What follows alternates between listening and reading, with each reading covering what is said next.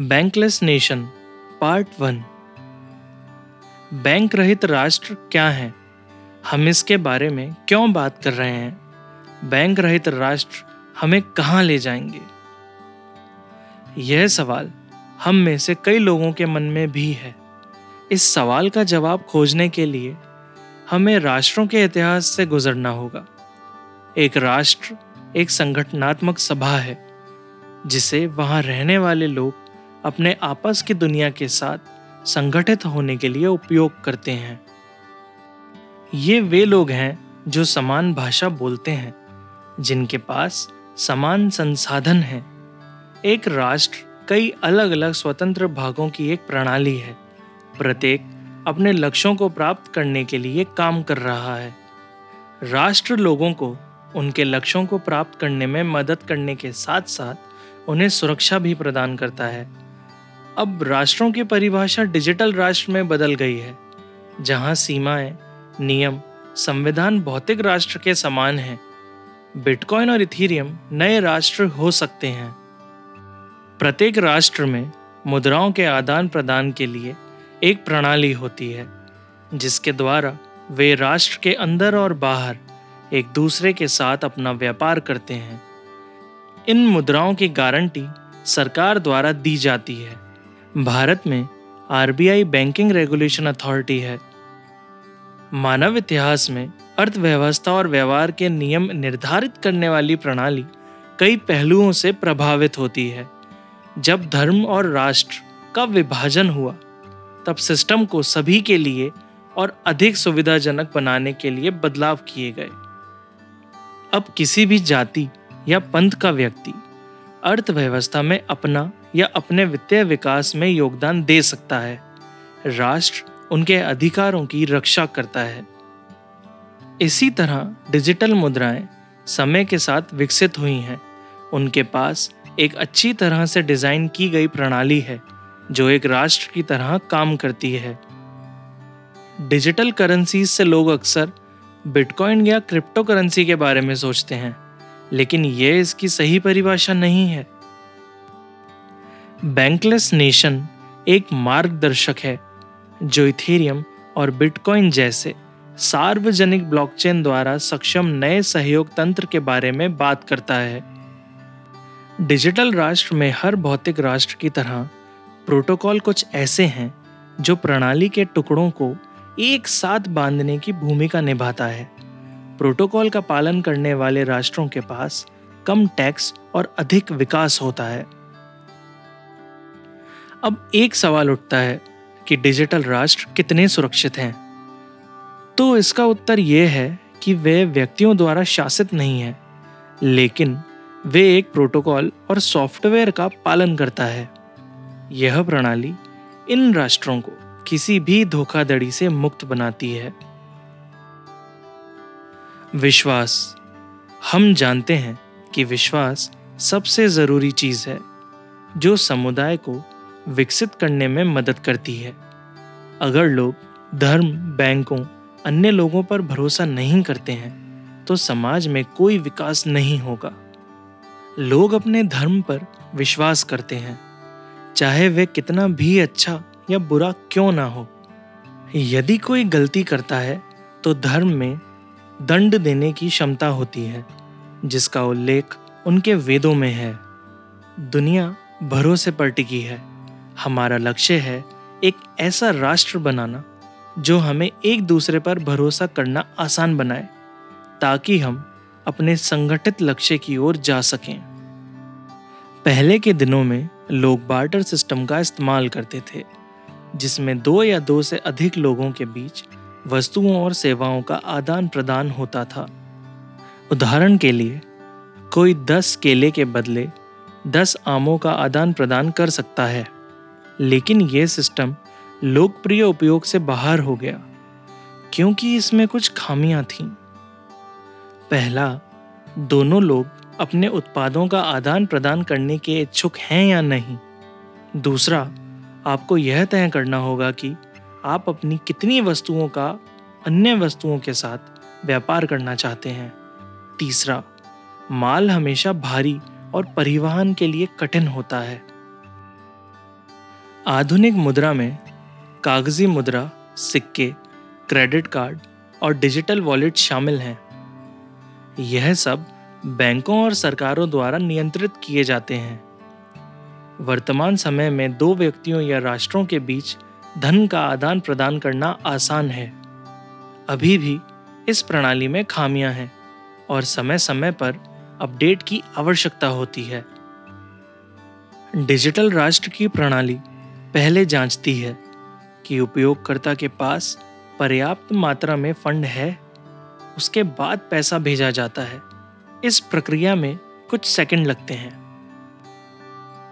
एक डिजिटल राष्ट्र पैसे के आदान प्रदान का माध्यम है। यह वास्तविक दुनिया की मुद्रा के समान है, सिवाय इसके कि इसका कोई भौतिक अवतार नहीं है, और यह काम करने के लिए क्रिप्टोग्राफी का उपयोग करता है। क्रिप्टो मुद्राएँ अपने खुद के नियमों और प्रोटोकॉलों के साथ एक नया राष्ट्र हैं। हर पहलू में डिजिटल राष्ट्र, अर्थव्यवस्था और समाज का अधिक विकास प्रदान करेंगे। हम डिजिटल राष्ट्रों पर भरोसा करते हैं, क्योंकि यह व्यापार की पुरानी तकनीकों से कहीं बेहतर है और मौजूदा बैंकिंग प्रणाली से भी अधिक विश्वसनीय है। आइए अब बात करते हैं दुनभर के नंबर की। डिजिटल राष्ट्र टेक्नोलॉजी के माध्यम से विश्वास प्रदान करते हैं। लेन देन और भुगतान करने के लिए विश्वास महत्वपूर्ण है। यहाँ व्यक्तियों और संगठनों को आश्वासन की आवश्यकता होती है कि उनके द्वारा किए गए लेन देन को उचित और सुरक्षित तरीके से पूरा किया जाए। दुनबर का नंबर कहता है कि हर प्रजाति की सहयोग करने की अपनी एक सीमा होती है। उसके ऊपर वे सामाजिक रिश्ते नहीं निभा सकते। भरोसे पर परिवार, दोस्ती और व्यापार सब कायम है। इंसानों के लिए यह आंकड़ा 150 लोगों तक सीमित है। व्यापार और आर्थिक गतिविधि बढ़ती है, जब लोग एक दूसरे पर ज़्यादा भरोसा करते हैं। दुनबर का नंबर एक मज़बूत आधार है, जो इवोल्यूशन ने चुना है, और हर राष्ट्र जो इंसानों ने बनाया है वह उस आधार पर बनाई गई इमारतें हैं। उच्च लाभ वाले बाज़ार में जोखिमों को कम करने के लिए डिजिटल राष्ट्रों का उपयोग किया जा सकता है। अब यहाँ प्रोटोकॉल के बारे में बात करना बहुत ज़रूरी है। प्रोटोकॉल क्यों महत्वपूर्ण है? इसका मतलब क्या है? यह राष्ट्रों की मदद कैसे कर सकता है? ये कुछ बिंदु हैं जिन्हें हमें समझना होगा। आइए जानते हैं अर्थव्यवस्था और प्रोटोकॉल के बारे में। जैसा कि हम जानते हैं कि राष्ट्र वह प्रोटोकॉल हैं जो नियम बनाते हैं जिससे हर एक व्यक्ति साथ काम कर सके। समाज में सफलता से सहयोग करने की क्षमता प्रोटोकॉल के नियमों से बनती है।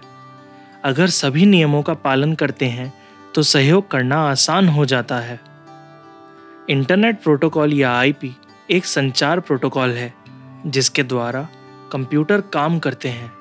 पूरा इंटरनेट इस आधार पर बना है कि कंप्यूटर इस आईपी नियम का पालन करें, क्योंकि सभी लोग एक ही इंटरनेट पर हैं।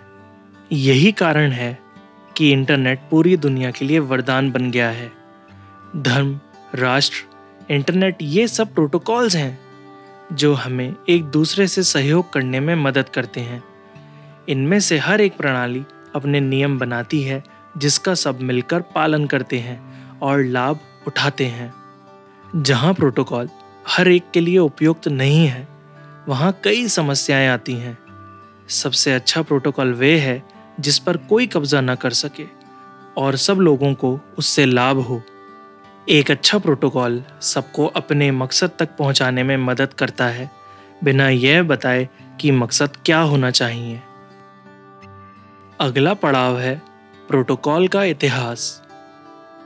जैसे कि पूरे इतिहास में प्रोटोकॉल विकसित हुआ है प्रत्येक नए आने वाले प्रोटोकॉल ने अपनी पुरानी कार्य प्रणाली में सुधार किया है। समय के साथ निवेशकों की स्वतंत्रता को सीमित करने वाले प्रोटोकॉल को नए प्रोटोकॉल में बदल दिया गया है। यहाँ हम पूरे इतिहास में मानव संगठनात्मक योजना के तीन मुख्य युगों को देखेंगे, जो हैं धर्म, कमियाँ, राष्ट्र। ये तीन प्रमुख पहलू हैं जिन पर राष्ट्र में नियमों की व्यवस्था निर्भर करती है। यहाँ धर्म उन राष्ट्रों की व्यवस्था को दर्शाता है, जो शासन करते हैं। धर्म प्रोटोकॉल हमें बताता है कि दूसरों के साथ सहयोग करने के लिए कैसे कार्य करें।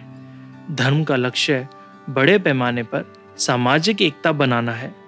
अगर कोई धार्मिक है तो उस पर भरोसा किया जा सकता है। यह क्रेडिट स्कोरिंग का एक रूप है, जिसका उपयोग पहले के समय में किया जाता था। धर्म ने लोगों के बीच विश्वास बढ़ाया। चाहे वे दुनिया के विभिन्न हिस्सों में रहते हों और एक दूसरे के बारे में नहीं जानते हों। धर्म एक संविधान है, जो पवित्र ग्रंथ में लिखा गया है। ये ग्रंथ प्रोटोकॉल के दस्तावेज़ हैं, जो ये निर्धारित करते हैं कि प्रोटोकॉल और प्रोटोकॉल का पालन करने वाले लोग एक दूसरे के अनुसार कैसे कार्य करेंगे और व्यवहार करेंगे। किसी भी प्रकार का विवाद इन नियमों के माध्यम से सुलझाया जा सकता है। धर्म के बारे में सबसे बुरी बात यह है कि पवित्र शास्त्रों को पढ़ने के बाद दो लोगों की राय अलग अलग हो सकती है। वास्तव में ये दो अलग अलग विचार प्रोटोकॉल को विचलित करने का कारण बन सकते हैं। इसे प्रोटोकॉल फॉर्क कहते हैं। धर्म परिभाषित करता है कि सिस्टम के अंदर कौन हो सकता है और बाकी सभी जो उन नियमों का पालन नहीं करते हैं, वे दुश्मन हैं। कमियाँ। प्रत्येक राष्ट्र में कुछ दोष थे जो प्रोटोकॉल के पतन का कारण बने। धर्मों में कुछ कमियाँ हैं, जैसे पर्यावरण को प्रदूषित करना, प्राकृतिक संसाधनों का दुरुपयोग आदि। इसके कारण बड़ी मात्रा में धन बर्बाद होता है, जिसका उपयोग बेहतर परियोजनाओं के लिए किया जा सकता था। पुराने दिनों में राष्ट्रों की व्यवस्था बनाने वाले लोग भरोसेमंद नहीं थे। वे केवल राष्ट्र की शक्ति और स्थिति का प्रयोग करना चाहते थे। धर्म का लाभ उठाकर वे अन्य कमज़ोर वर्गों का अनादर करते थे। इस प्रकार की नीति निर्माताओं ने कभी भी राष्ट्रों के संविधान का पालन नहीं किया। इसके कारण राष्ट्रों को धन के साथ साथ संसाधनों की भारी हानि का सामना करना पड़ा। कोई इस तरह की जगह पर क्यों रहना चाहेगा, जहाँ केवल एक ही राष्ट्र जीतते हैं और दूसरे को भारी नुकसान होता है? राष्ट्र राष्ट्र यहाँ उन प्रणालियों को दिखाता है, जिन्हें लोगों ने देशों और राज्यों के बीच व्यापार करने के लिए चुना है। पंद्रहवीं शताब्दी के बाद राष्ट्र और धर्म अलग हो गए। इस वजह से समुदाय का कोई भी व्यक्ति अर्थव्यवस्था में योगदान कर सकता है।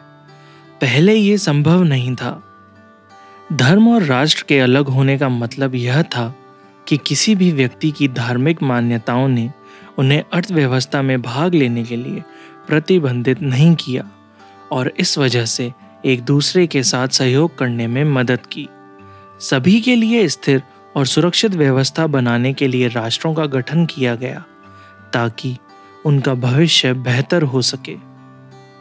कभी कभी लोग गलती करते हैं।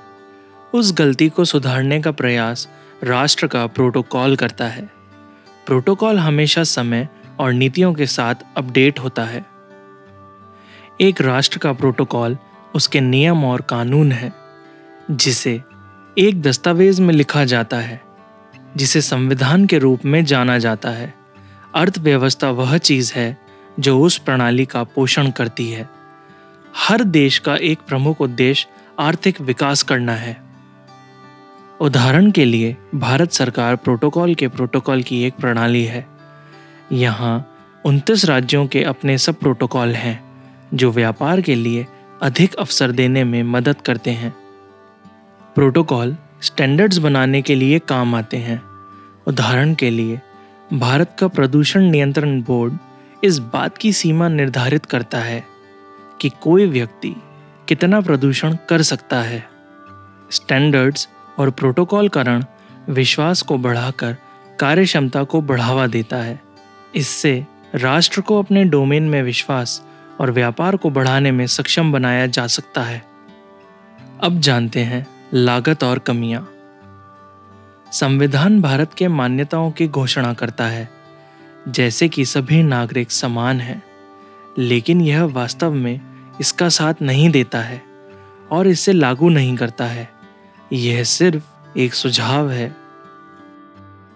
एक राष्ट्र के मंत्री चाहते हैं कि वे सत्ता में बने रहें और इसके लिए अधिक से अधिक संसाधनों और पैसों को इस काम पर लगाया जाता है। फिर से इलेक्शन जीतने के लिए एक मंत्री को धन की आवश्यकता होती है और वे अमीर लोगों पर एहसान करके उन फंडों तक आसानी से पहुँच सकते हैं। शासन को प्रभावित करने में सभी की दिलचस्पी है। यह लोकतंत्र का मुख्य बिंदु है। हालाँकि, जब पैसे को अपना प्रभाव व्यक्त करने की अनुमति दी जाती है तो प्रोटोकॉल अपनी क्रेडिबल न्यूट्रलिटी खो देता है और लोग अपनी इच्छा व्यक्त करने की क्षमता खो देते हैं। इसका परिणाम यह होता है कि अमीरों को खुद टैक्स नहीं देना पड़ता, जबकि बाकी सभी को राष्ट्र की लागत का भुगतान करना पड़ता है। जब भारत के नागरिक, अमीर और शक्तिशाली लोगों को कोविड के दौरान भी जीवन के सभी लाभों का आनंद लेते हुए देखते हैं, जबकि आम आदमी पीड़ित हो रहा है और कोई मंत्री उन्हें गंभीरता से ले नहीं रहा है तो गुस्सा और विरोध प्राकृतिक परिणाम है। अवसर की कमी और व्यवस्था में असमानता लोगों को अपनी वर्तमान राष्ट्र प्रणाली को छोड़ देने के लिए प्रोत्साहित करती है। लोग जितना अधिक अनसुना महसूस करते हैं, प्रगति की कमी से वे उतने ही निराश हो जाते हैं। उन्हें मानव सहयोग के अगले स्तर में ले जाने के लिए उतना ही अधिक प्रोत्साहन मिलता है। नेटवर्क राष्ट्र। बिटकॉइन और इथेरियम नेटवर्क राष्ट्र हैं। वे इंटरनेट पर रहते हैं। सुरक्षा बल जैसे टैंक, गन आदि यहाँ उपयुक्त नहीं है, क्योंकि बिटकॉइन और इथीरियम इंटरनेट पर रहते हैं। उनके पास पूरी दुनिया की आबादी तक पहुँचने की क्षमता है। और ऐसा करने के लिए उन्हें सेंट्रल गवर्नमेंट या सेना की भी लागत की आवश्यकता नहीं है। इनका उपयोग बेहतर विकास और व्यापार के लिए किया जा सकता है। बिटकॉइन और इथीरियम इसमें नियमित राष्ट्रों के समान कुछ विशेषताएँ हैं। प्रत्येक राष्ट्र का अपना मूल पैसा है। डिजिटल राष्ट्र के अंदर आर्थिक गतिविधि पर टैक्स लगाकर अपने संचालन की लागत का भुगतान किया जा सकता है। प्रोटोकॉल खुद अपनी पुलिस बल के रूप में कार्य करता है, जो राष्ट्र के नियमों का पालन करता है। ब्लॉकचेन डेटाबेस डिजिटल नेटवर्क राष्ट्र की सीमाओं को परिभाषित करता है। डेटा और जानकारी या तो डेटाबेस में है या नहीं है। ऑन चेन या ऑफ़ चेन मूल व्यवसाय, मूल मुद्रा के बदले उत्पादों या सेवाओं की पेशकश करता है। भौतिक राष्ट्रों में देशभक्त हैं। जो सरकार में सेवा करते हैं। डिजिटल नेटवर्क राष्ट्रों में मैक्सिस हैं, जो अपने नेटवर्क राष्ट्र में शामिल होने के लिए दूसरों को प्रचारित करते हैं। इंफ्रास्ट्रक्चर, स्वास्थ्य, रक्षा, फाइनेंस और रेगुलेशन, ऐसे कुछ चीज़ें हैं जिन्हें भौतिक राष्ट्र नियंत्रित करने का प्रयास करते हैं। एक राष्ट्र अपने नागरिकों को जीवन के हर पहलू को अपने नियंत्रण में नहीं लेता, क्योंकि उसे लोगों के विरोध का सामना करना पड़ सकता है। बिटकॉइन और इथेरियम राष्ट्रों को किसी के लिंग, जाति, धर्म, आयु, भाषा, नागरिकता या व्यक्तिगत राय से कोई लेना देना नहीं है। डिजिटल राष्ट्र विशेष रूप से मूल्य और मूल्य प्रबंधन से संबंधित हैं। नतीजन इथेरियम और बिटकॉइन सभी लोगों के साथ समान व्यवहार करते हैं। इन डिजिटल नेटवर्क राष्ट्रों में शामिल होने के लिए कोई आधार कार्ड नहीं लगता और किसी की अनुमति नहीं लेनी पड़ती। बिटकॉइन और इथेरियम डिजिटल नेटवर्क राष्ट्र हैं, जो पूरे विश्व को अपने नागरिकों के रूप में होस्ट कर सकते हैं। ऐतिहासिक राष्ट्रों के प्रभाव को कम करना। हर राष्ट्र की अपनी प्रमुख मुद्रा प्रणाली होती है। यह एक उपकरण है। जिसका मुख्य उद्देश्य नागरिकों पर शक्ति और नियंत्रण को बनाए रखना है। धन और मूल्य को नियंत्रित करने की क्षमता, किसी राष्ट्र की वैधता और शक्ति को बनाए रखने के टूल बॉक्स में सबसे बड़ा उपकरण है। डिजिटल राष्ट्र को इस शक्ति का समर्पण मौजूद व्यवस्था के लिए एक बहुत ही कठिन कदम है। पैसा एक सार्वजनिक वस्तु है। राज्य का उपकरण नहीं यह सबसे महत्वपूर्ण सबक है, जो डिजिटल नेटवर्क राष्ट्र हमें सिखाते हैं। डिजिटल देशों के अनुसार, लोगों का कोई भी समूह पैसा छापने में सक्षम नहीं होना चाहिए। यह विचार स्पष्ट रूप से बिटकॉइन के पहले ब्लॉक में कहा गया है। अंत में, भाग एक, मानव संगठन योजनाओं के इतिहास को देखता है, ताकि यह निष्कर्ष निकाला जा सके कि डिजिटल नेटवर्क क्रियाएँ मानव सहयोग और व्यापार का अगला चरण है। भाग दो में हम देखेंगे कि कैसे डिजिटल नेटवर्क राष्ट्रों के अपने उप डोमेन हैं और वह एक दूसरे के साथ कैसे इंटरेक्ट करते हैं।